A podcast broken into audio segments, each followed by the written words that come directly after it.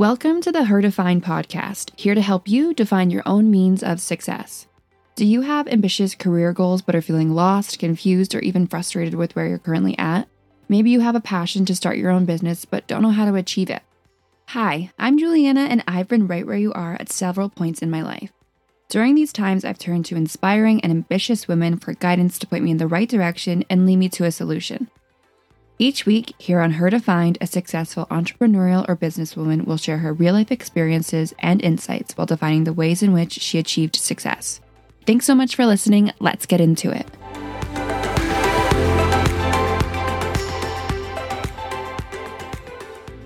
Hey everyone, and welcome back to the Her Define podcast. Today's guest has achieved the ultimate Devil Wears Prada lifestyle. Jessica Zagarry has over 10 years of experience in communications in the fashion and beauty industries, managing integrated communication strategies and programs such as public relations, events, content, social media, and influencer campaigns on diverse brands such as Garnier, Maybelline, Essie, and most recently as Director of Communications for L'Oreal Paris, Canada. Just one look at her LinkedIn page, and you will see she's played an integral role in the Canadian beauty and fashion industry. In this episode, we talk about how to stand out when applying and interviewing for the job of your dreams, what a strong and great brand consists of, and finally, the advice and motivation she's received from Jane Fonda, Helen Mirren, and Viola Davis.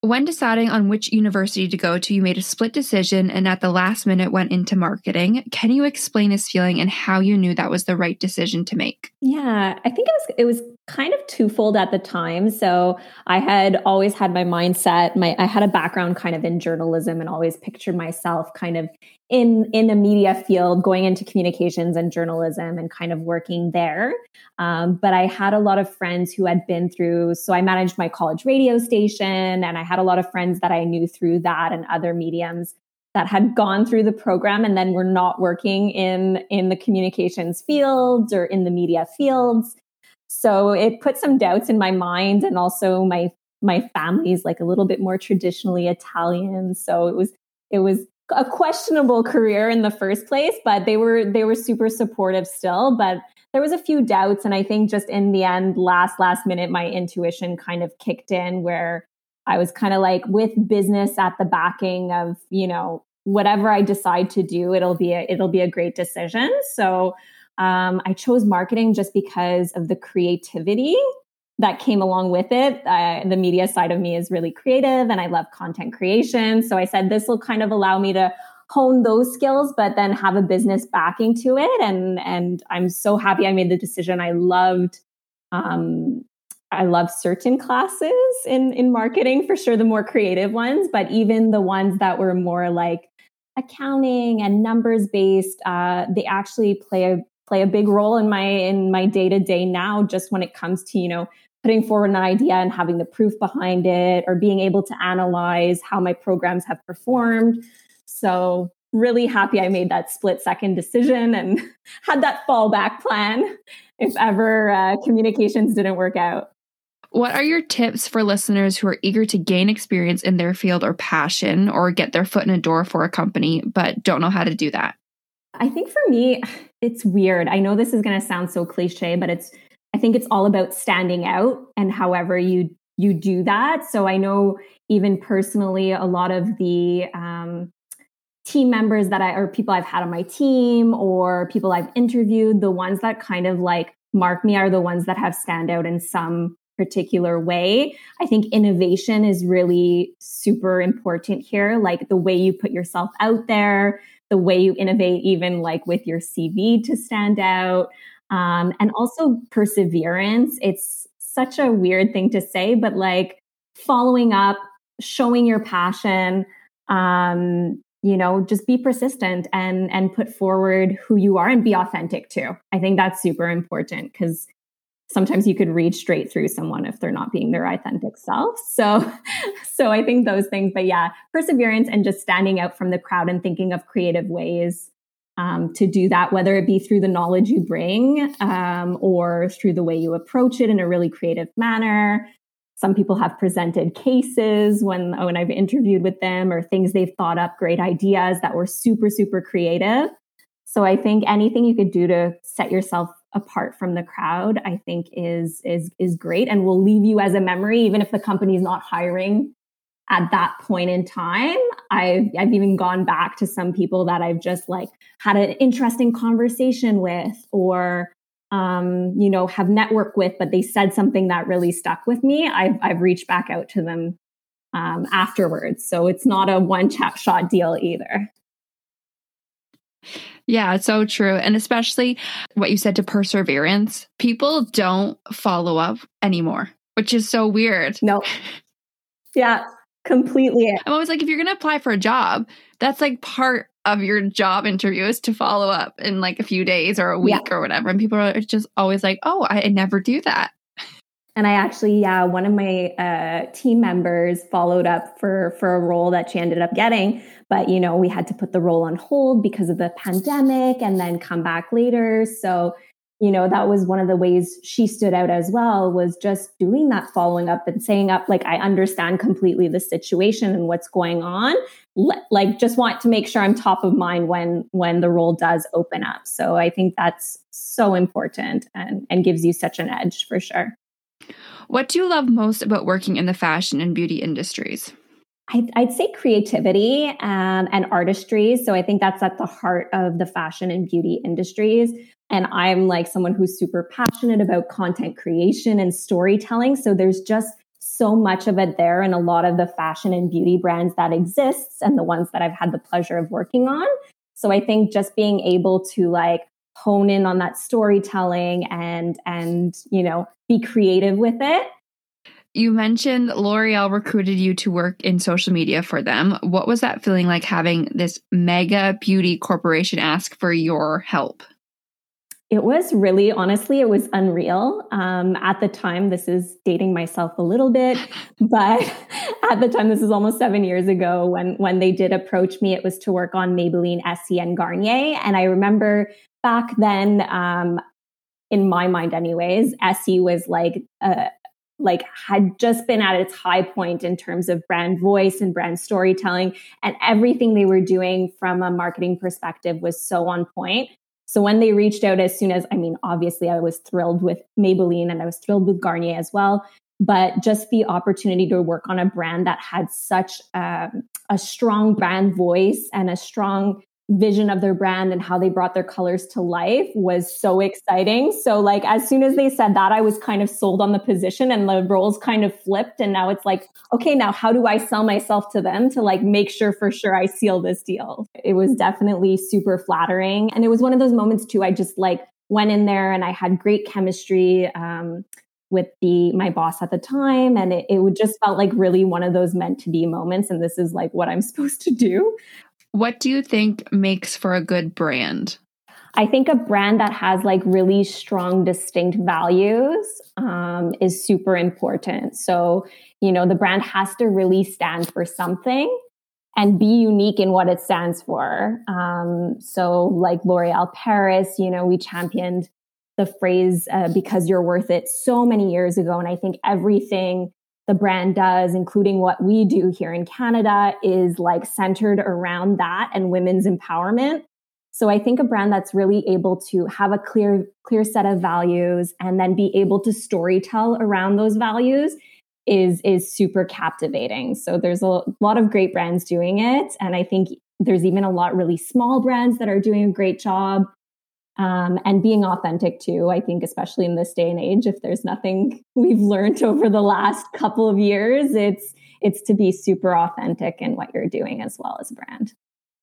Out of all the companies that you have worked for, so RW and Co, Maybelline, Garnier, can you, in almost a rapid fire format, list off one thing that you learned from each company? That's a good one. RW and Co is the hardest because I learned so much there when I started there. Um, we were about seven people as part of the marketing team. So I really touched on everything. So I think maybe that one I'd have to say what I learned in terms of value the most was that it really helps to have knowledge in many different aspects of a role or of a company so like jack jack of all trades, master of none, kind of like it, it really helps when you have that because you know it'll allow your career to shift and adapt and, and, and allow you to grow. Um, for Essie, if I want to say something for that, I think attention to detail for sure, just making sure everything is so aligned with the brand voice. Uh, Maybelline, I would say that one probably pushed me to be the most innovative and creative just because they always wanted to be at the cutting edge and like try new things. And um, so I think really innovation and, and creativity was at the heart of that. And Garnier, I know this is really funny and it's like super basic, but I I took on a role as digital content manager on Garnier, and so it really um, educated me on like the back end of websites and and all of that, which I hadn't really been exposed to before. So I think just learning um, that aspect of and it kind of goes back to like understanding all different roles and touching on different things but i got to understand like the back end of a website what i can do creatively and what i couldn't do and limitations and working with webmasters and how to bring a vision to life within within a, a box you know so um and l'oreal paris i guess that's the last one um for me that one is honestly just the scale of the projects that I've been able to bring to life has just been incredible. So I think for me, I'm just super thankful that uh, people like everyone at L'Oreal has had faith in me to put me in this role, but then also just to see what we've been able to accomplish. So it's not really a learning. I guess it is a little bit learning that, you know, when you put your mind to something, you could achieve it. Amazing. When you mentioned doing back end development, that just brought back all of my interactive media days when I was working with like Lamp LampStack and the coding and the servers and understanding all of it. It was probably the hardest thing I've ever done. But now that I have that experience, it's, I use it almost every single day. Exactly. Yeah, me too. It was very challenging. It was different. I was constantly being pushed back on what was possible, what was not. And then I'd have to adapt and readjust. But um, I think that pushed the perseverance aspect so much more. And now I almost when I'm when I'm creating content or something, I'm almost thinking of it from a back end perspective too. So mm-hmm. I, I definitely think it made me a more well-rounded individual. You mentioned when working at L'Oreal, you were working for three unique brands with distinct voices. How did you ensure you remained diverse and didn't blend the three brands? That was challenging, but I think it's what also made it such a such a rewarding experience for me coming from RW and Co where I was solely on like one brand. I think this kind of gave me almost like an agency vibe because I was able from one day to the next kind of put on those hats. And I'd have to say, I did have to separate. Like, I could not be working simultaneously on two brands because then you started to see the the kind of like verbiage and the messaging kind of meld into one so i would have to compartmentalize like not maybe on a daily basis but at least split my time so like now i'm solely focused and immersed merged onto the maybelline brand or now i'm on garnier and now it's all about naturality so I would split my time. And honestly, it made it super motivating for me to go from one to the next and also see what resonated from one to the next. Yeah, I feel like it would always, there's always something new upcoming or something to look forward to because it's three unique perspectives yeah. and brands. Yeah. And sometimes I check myself too. Like I if I was like creating a content calendar, I'd go back and I'd, you know, read it over uh, with a new set of eyes the next day and be like, okay, am I am I really in that frame of voice?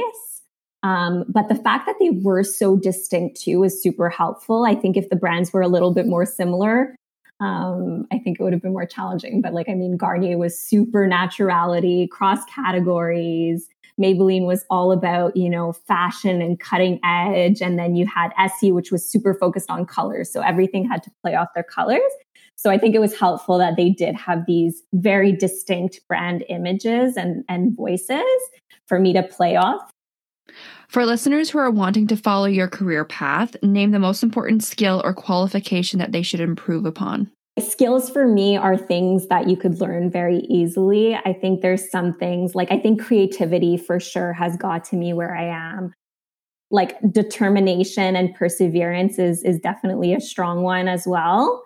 Um, so I would say it's more those that are kind of like inherent whereas skill sets yes they've definitely helped me along the way but there's so many and and i'm very thankful to l'oreal as well because they've thrown me in some situations where i had no clue what i was doing you know? Like we launched a philanthropic program and it was the first stand up against street harassment and that was like the first time i've touched on that. So it was learning a whole new kind of industry and, and initiative so I've been thrown in those situations many times and uh, ha- have had to adapt and have had to find the resources. So I think it's it's more about those those personality traits of being perseverant, being creative, and then I think too being able to like pull out and find those resources if you're put in those types of situations and, and networking and creating relationships. I mean, it goes it's kind of weird because I work in the communication field. So it kind of goes without saying, but in any type of role, no matter what you're doing, like having those relationships and those even those people to to back you or vice versa to support you in your journey is is um, super valuable. Are there specific practices or methods that you do to ensure creativity, or where does your creativity come from? Yeah, absolutely. Um, oh my gosh, so many places. So I have like a screen grabs folder that so whenever I see something that inspires me, I'm constantly just on different social medias, but that's just because of my role and because I like it too. But I'm someone who loves to screenshot. And this is not only in the beauty industry, in any industry. If I see something really like cutting edge and interesting, I'll screenshot it and put in my like little inspiration folder. And every once in a while, I'll visit my folder and it's kind of like a Pinterest board of ideas. So, especially when I'm working on new projects, I'll, I'll go there. And even if something's not like completely, like maybe I screenshot a social media post, but it, it drives inspiration to something else. So I'm I'm very visual in that way. So I do that. I also like I subscribe to a lot of newsletters in the industry and just constantly reading and like just seeing best practices and you know i think being curious is something actually that would be something following my career path that is so so valuable is just continuing to be curious in the fields that you're in so i'm always looking you know what tests have been done what's new like what's going on um, what can I test and learn with? What uh, what new platforms are are trending? What new ways of creating content are there? What's the biggest piece of constructive criticism you've received that has stuck with you today? Um, this was a piece, I guess you could say it's constructive criticism, but one of my previous um, bosses uh, like his biggest message for me over time and then like it came up a few times because i'm kind of like this weird introvert extrovert. So I, I, wouldn't call myself extroverted by any means um, but i do it as part of my job so i'm like this weird mix of the two. But his message was to take up more space. Oh, i love that. Yeah so it was really great and like it, it, it force me. And obviously, you have to do it in a way that's authentic to you. So I will never be that huge extrovert that's very, you know, loud and bubbly. And it's great if you like are. There's pros pros to both, you know, as long as you're being authentic. Um, but you know so i constantly think about that too when i'm in meetings and how i could take up a little bit more space and you know make sure that my voice is heard and my opinions are heard and um, everything like that. So I really love that piece of feedback and I keep thinking to it every once in a while or when I'm in a, especially like in a boardroom with a lot of higher level um, executives. I'll keep that in the back of my mind of how how do how can I take up a bit more space here. Especially for women, we're always not in that mode, but we definitely should be. Exactly. Like you don't feel like you should be taking up space, but yeah, or that we're deserving. Yeah, exactly. You you've earned that seat at that table. Like take up your space, make your voice heard and you have tons of value to add to the conversation. What's something you've done really well during your career that has set you apart? And you sort of touched a little bit on this, but if you have any other advice. I think it's really funny because I, I, was thinking this too, too, because I did have the pleasure of going through some of your questions. I was thinking of one of the quotes that I took from Jane Fonda. We did an event with Jane Fonda. I took notes during her whole session just because her little tidbits were so invaluable. And one of her quotes was stay hungry. And I think for me, um, that's maybe something that I didn't touch on so much before, but I've always pushed myself to stay hungry and passionate about what I'm doing. And whenever that hasn't been there, I've spoken up and asked for a change or ask for more responsibility or other learning opportunities. And I think that's kind of pushed me in, in my career to where I am today because, you know, like I'm making my voice heard. And at the same time, I'm, I'm helping myself motivation. I know I'm someone that is motivated by learning and growing. Um, so I think that um, it's definitely staying hungry, asking when I want more, um, pushing myself into new new realms that I'm uncomfortable in. Um, but we learn the most when we're uncomfortable. The beauty and fashion industry can have a bad rap for being called like catty or like being full of drama. What do you have to say to combat that? And what are your thoughts on all of that? Funny. Yeah. This is such an interesting stereotype. I have to say, like, there, there may have, like, there is one time in my career that I've actually um, experienced a little bit of this and I was kind of pushed pushed like wasn't pushed to my full potential by someone who who you know may have felt and threatened by me in my career. I have to say that like women were sometimes our worst our own worst enemies but like when we come together um, we achieve such amazing things. So i've honestly had the opportunity especially at l'oreal to have some amazing mentors. Um, i can't say there's been any cattiness if anything um, I've met some of the most exceptional women who have, you know, helped me and uh, mentored me into the professional that I am today. So I think it gets a bad, like, I think every industry gets a bad rap. And sometimes we just have to switch this mindset about, you know, empowering each other, helping each other, put, putting each other's wins out there. Um, and I think it would change uh, you know, like change so many statistics of women at the top and and everything like that. But honestly, I have to say, I think it's more of a stereotype than anything, especially in recent years. Um, I've had the pleasure working alongside some some fantastic women, and it's been nothing but teamwork and collaboration, and um, we've achieved great things together.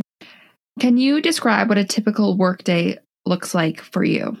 Oh, this is the hardest question because there's no typical workday in my role. It is insanity. It is always shifting. It is quite unique.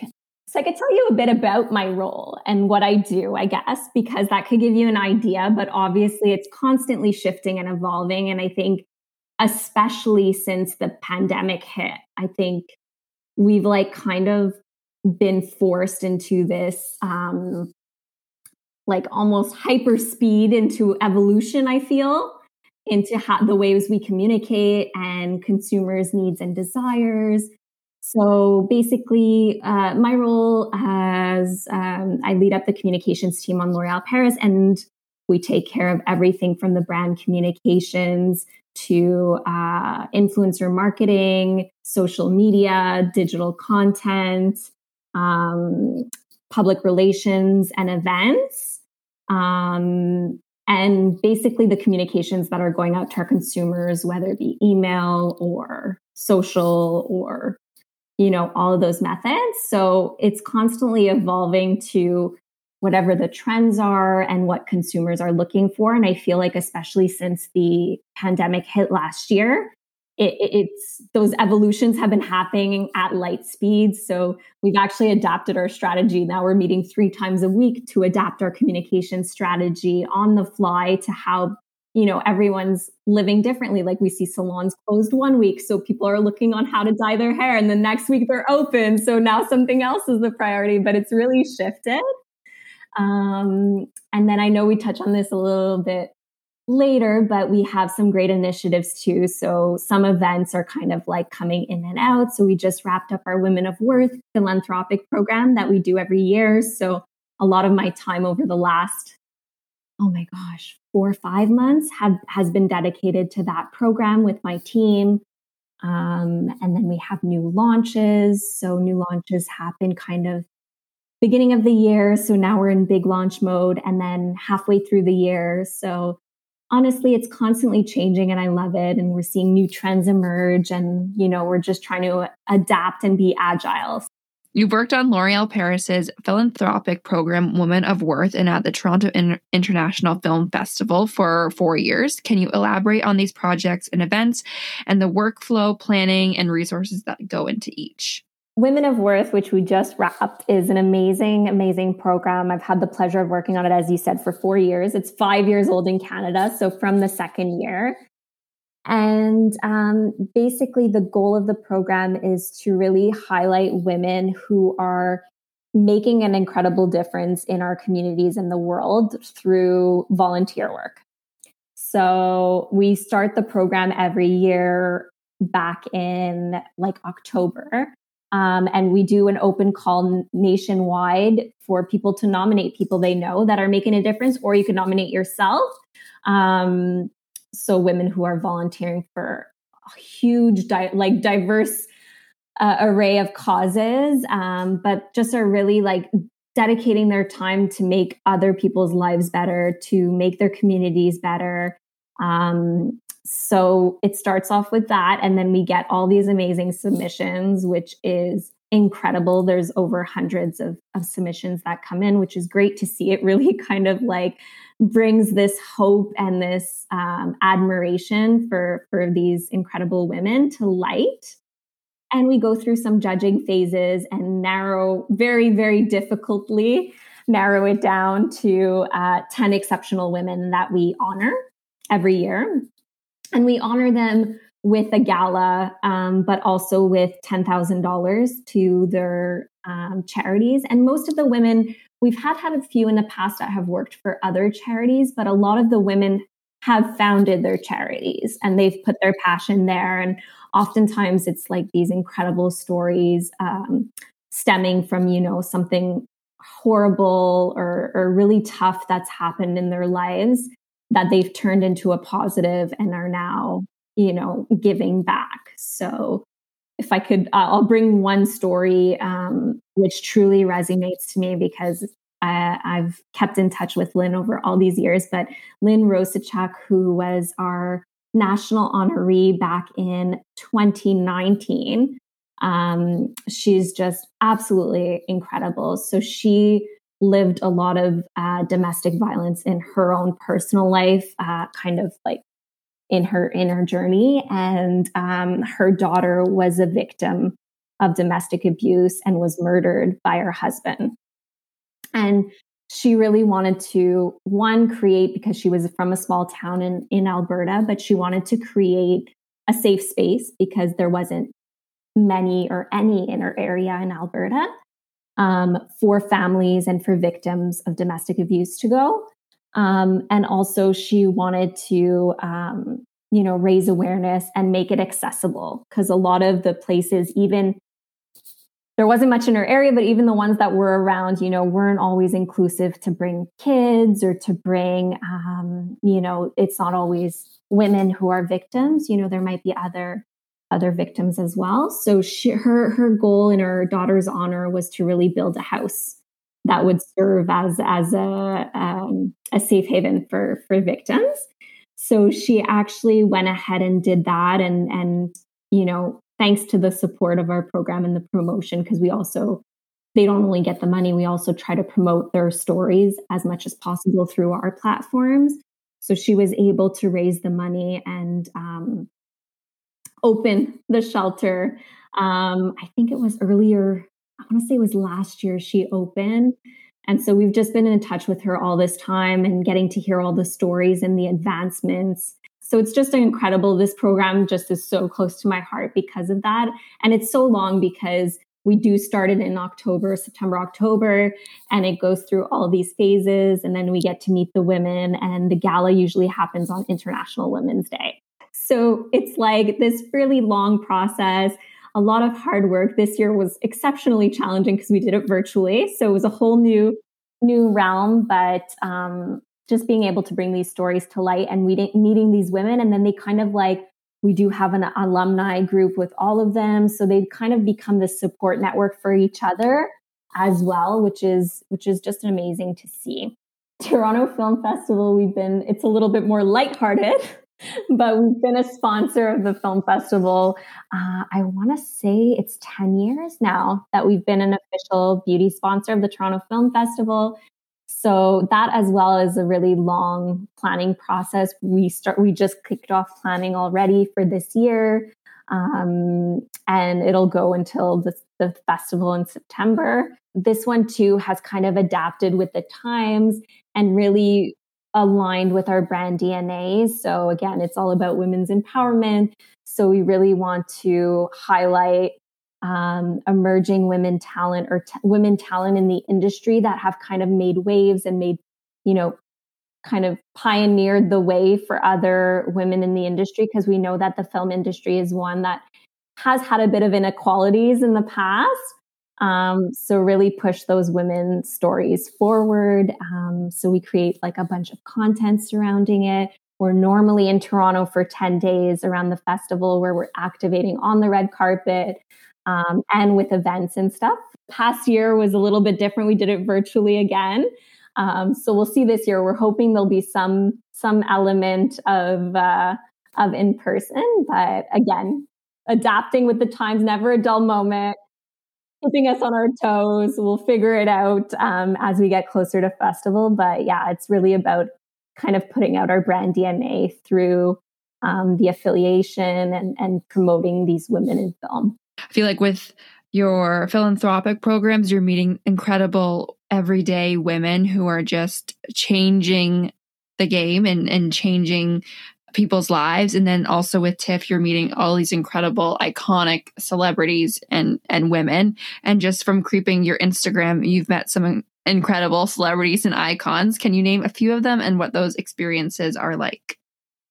Yeah, absolutely. So we talked a bit before about Jane Fonda. So that for me, I mean, she's just absolutely incredible. Um, and we did a chat with her where Marilyn Denis kind of like asked her about her career and everything she's been through and piece of advice. Um, and I was writing the entire time because she had so many amazing pieces of advice. So like I remember taking these notes and I, I brought them up because I'm like, they are so good. Um, but yeah, one was stay hungry, which we touched on already, which is so great. The other one was live intentionally, which I found that so important. Like so many times we're going like through the daily, whatever it is, but like to take a moment to reflect on how you're living intentionally is so like was so profound to me. And then the last one was that no can be considered a complete sentence. Like it is a complete sentence. And I think, I don't know if it's just me or women, but we sometimes always have feel the need to justify. So those were three like eye-opening ones that I that I took down from Jane. I'd have to say Helen Mirren. We just had her virtually host our our Women of Worth Gala for the second time. We had her um, back in 2018 as well as our host, and she's just absolutely astonishing. Like super humble um, and just so authentic. And I think that's what I took away from my time with her was really to just be your true self and embrace that and be respectful. Like she was so incredibly humble and respectful to everyone. She took time with each of our Women of Worth honorees and really got to know them and their causes. And at the same time, you know, she was she was just her. And I think you know, sometimes I'm sure everyone's experienced imposter syndrome because, you know, that's kind of, um, you know, very predominant nowadays, especially for women. But, you know, to be you and to be authentically you and embrace that in every means of the word is just so powerful. And then Viola Davis, too, who I think is. Oh, she's amazing. She's so incredible. Yeah, she's just incredible. And her too. She just completely embraced herself, but she was so real and raw. And like, we had a chat with her. This was last TIFF. And she was really open and honest about, you know, trying to fit to someone else's specifications of whatever it might be or someone else's expectations and how amazing it felt to just be her true self and to understand your own worth um, so yeah, I think those three have been highlights. Um, there's been some other amazing, memorable ones, but those ones are ones that afterwards, like I had to take some notes and I had to do some self reflection. Um, and you know, like what I want to aspire to or how I want to be remembered. Um, those were those were the key ones. What are your plans for the future? What are you most excited about and what are you looking forward to? Oh my gosh, that was yeah, I read this question and it's so hard because I, I think it all goes back to the same. Like my what does the future look like? What are my plans for the future? I think I'm going to just stay hungry and excited and passionate. So I want to push the envelope more for our brand. I want to create more. I I want to, you know, continue with what I have in the past to learn and grow in every aspect that I can. So I think all of that. I've also taken on a new role to lead up um, sustainability for our division at L'Oreal. So it's become a huge priority for for L'Oreal to um, like really put in place specific goals when it comes to our sustainability and our um, environmental footprint and how we could help. Um, so I'll be leading that. So that's a new new realm and a new challenge for me to learn and grow in. Yeah, what am I most excited about? I don't know. I just love seeing the way the industries are evolving so quickly, um, especially since the pandemic, and I'm just kind of enjoying that and riding that wave. So. Thank you so much for listening to the Her Define podcast. If you enjoyed today's episode, be sure to like, subscribe, rate, and review on Apple Music, Spotify, or wherever you listen to your podcasts. I want your feedback. Do you have any successful entrepreneurial or businesswoman in your life who should be featured on an episode of Her Defined? If so, send me a DM on Instagram at Her Defined Podcast or by email at herdefinedpodcast at gmail.com. Today's episode has been produced and edited by yours truly, Juliana Dallacosta. Be sure to check back next Tuesday for another episode to hear her stories, hear her advice, hear her defined.